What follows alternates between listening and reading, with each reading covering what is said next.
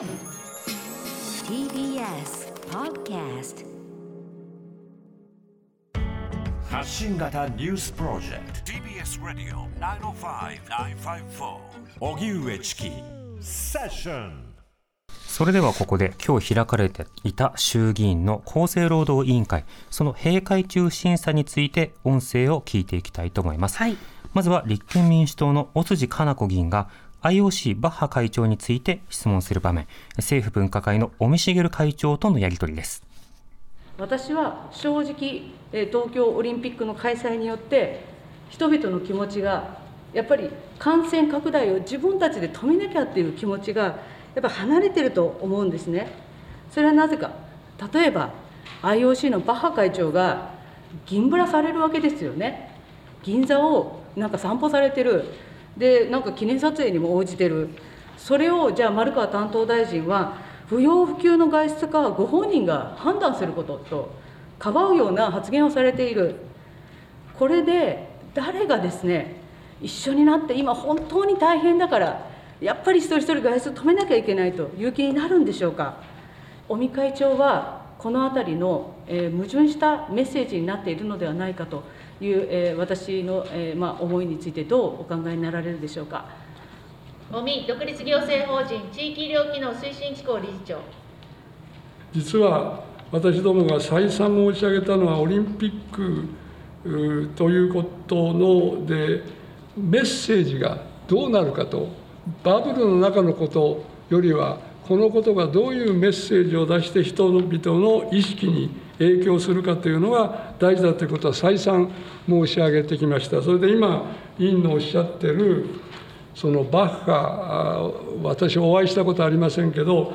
例えば今人々にテレワークをあの要請してるわけですよね。その時に今回また来るんでバッハ会長の挨拶が必要ならなぜオンラインでできないのかというのはこういうことですよね。でそれからあの小学校の方にあのいわゆる小学校感染ですか？これは私はおそらく小学校のことが言っても感染はしないと確率の高い、まあ、熱中症のことはあるけど実はそこが問題じゃないんですね。これだけのみんながしあれしてる時に子どもの教育といっても子どもの教育はいくらでもできる。なんでこの時期にこのことがそれを問題がですね本質はそこで感染が起きるか起きないかじゃないんです今は。そのことがどういうメッセージを一般の人にああということが実際に私は起きてると私は確信してます。したがってその先ほど国会議員の先生もテレワークができれば一部の会議はやっていただきたいという、まあ、こんなことをずうずしくて申し訳ありませんけどそういうことも含めてやっぱり国民にお願いしてんだったらリーダーはオリンピックのリーダーバッハ会長なんでわざわざ来るのかと。でそこではそういうことをなぜ普通のカモンセンスならできるはずなんですね。もう一回来たから。銀座も一回行ったんでしょうと。こういうことをほとんどこれは私は専門家の会議のというよりも一般庶民としてそう思います。実はオリンパラリンピックは一生懸命やった人にやってもらいたいという気持ちは多くの人があるんですけどなぜわざわざバッハ会長がもう一回そんなのオンラインでできるじゃないですかというような気分が多分まあ一つの例ですけどそういうふうに私は強く思います。立憲民主党、尾辻かな子議員と、えー政府分科会、尾身茂会長とのやり取りでした、はいえー具体的に多くの方々がオリンピック・パラリンピックのために海外から来られる。選手や関係者、メディアが来られる。それに対してはバブル方式なので感染拡大にはつながりませんよというのは説明してたんですよね。で、バブル方式のあの成立がどの程度なのかということは別として、具体的なそこによるその感染拡大というよりは、あの社会に対するメッセージがどういうふうになるのかという点について、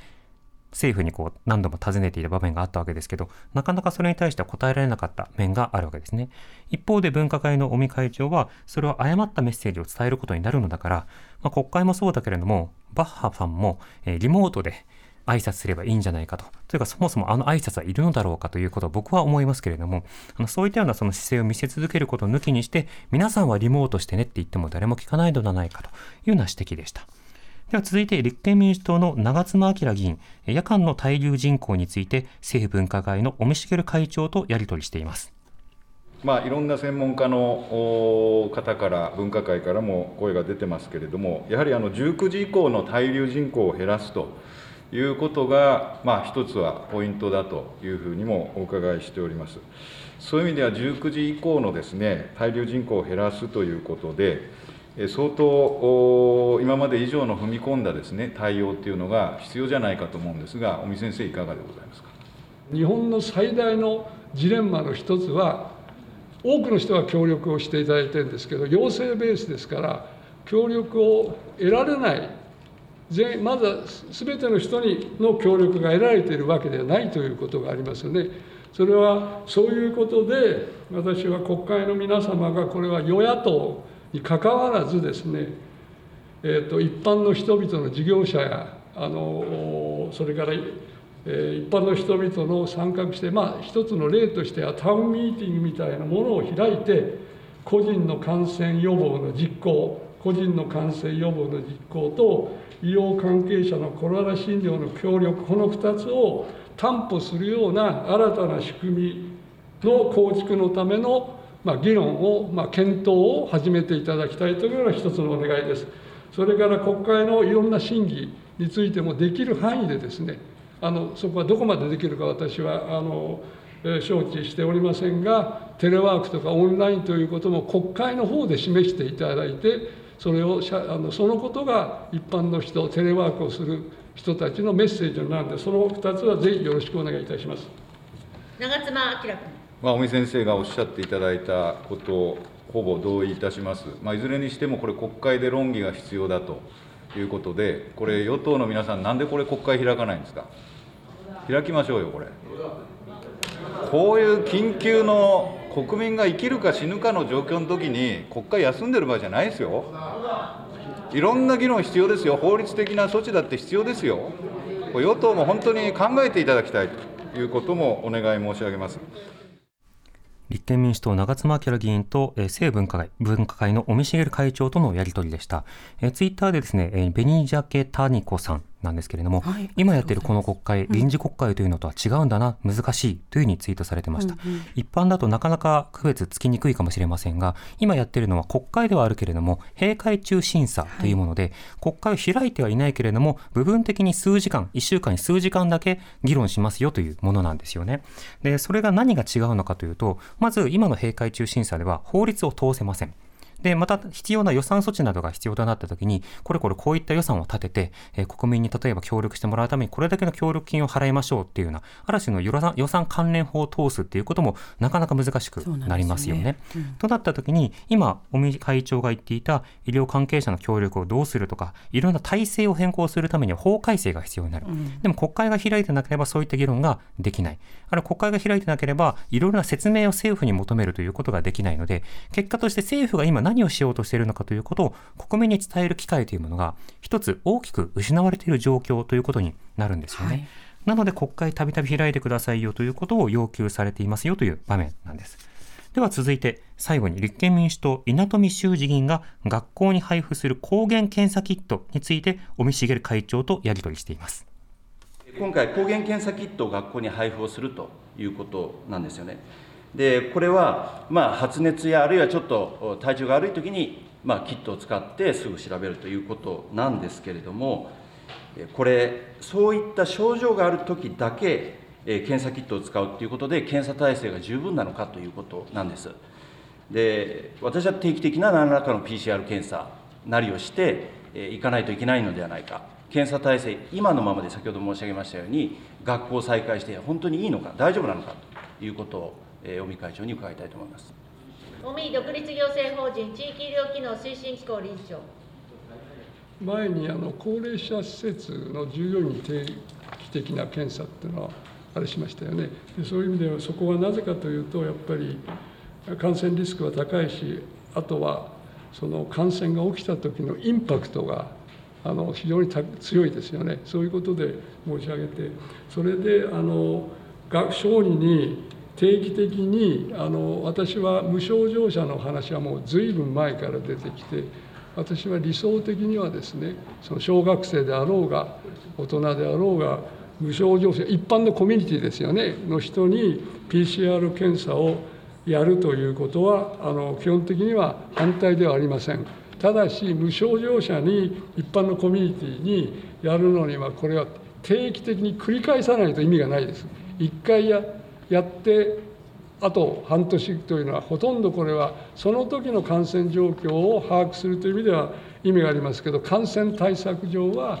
いわゆる一般コミュニティ無症状者ですべかかるというのは意味があるのは定期的に頻回に繰り返すという条件です。でこのことが今日本はあの一般の症状が少しでもある人にもまだ行ってないわけですよね。キャパシティの問題があるんでキャパシティがあの十分であれば私はそれは定期的にやるということは賛成です。でこれはもう現実の問題でキャパシティの問題であの決めることですから理論的には一般の人無症状者にやるんであれば定期的に週1回とかこれまあ極端にこれ全国民にやることがいいですよねそれがなかなか難しいのである程度効率的で効果があってインパクトのあるの検査の方法ということで今は症状の軽い人をやると必ずこれ事前化率が高いですからしかし委員おっしゃるように可能であればあの定期的に全ての人にあのが小学生なんかにもやるということは理想的なことだと私は思います。はい、立憲民主党、稲富修二議員と尾身茂分科会会長とのやり取りを聞いていただきました。まあ、検査のリソースと検査の理想というものをどういうふうにすり合わせていくのかということにやり取りがあったわけなんですね。で、あの、コロナの感染拡大の初期の段階では、その医療関係者、現場や専門家の方から、いや、今は検査キャパシティがないから、その検査の拡大ということを、あの、とにかく大きく言うのをやめてくれというような主張というものがありました。うんうん、した一方で、しかしながら検査のキャパシティを上げることは必要ではないですかということまあ、これ、いろんな専門家の方にこの番組でも聞きましたけれども、つまりどの範囲に使うかというのは別として、キャパシティを上げるということは、これ行政の役割ですよね。うん、で、その上で感染拡大が起きたときに、キャパシティが足りないから検査できませんなんて体制を作ってしまったら、これは問題だから、キャパシティを確保することの努力は続けなくてはいけないということが、まあ、一つの論点としてあったわけです。そしてさらに今、デルタ株が広がっていることによって、はい、このキャパシティがもしかしたら逼迫する可能性というのは当然あるわけだ。だからこの検査キャパシティを上げていくということはとても重要なことであり、